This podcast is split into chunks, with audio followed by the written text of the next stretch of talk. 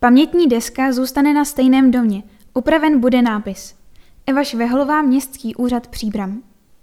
Společnost občanů a přátel Březových hor upraví nápis na desce, která připomíná světově proslulou animátorku Hermínu Týrlovou. Mělo by se tak stát v průběhu letošního roku.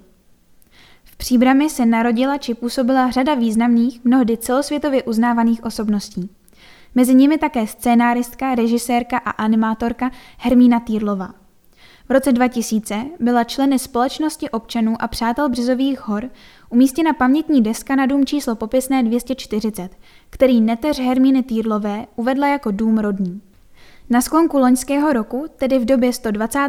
výročí narození Hermíny Týrlové, byla v matričních knihách dohledána informace, že zmíněný dům není domem rodným, ale domem, ve kterém animátorka část svého nelehkého dětství prožila – Hermína Týrlová se narodila 11. prosince 1900 na Březových horách jako nejmladší z pěti dětí chudé hornické rodiny. S ohledem na majetkové poměry se rodina často stěhovala a žila postupně v několika březohorských domech. Na základě zjištěných okolností a veřejné diskuze jsme svolali jednání zástupců společnosti občanů a přátel Březových hor a státního oblastního archivu.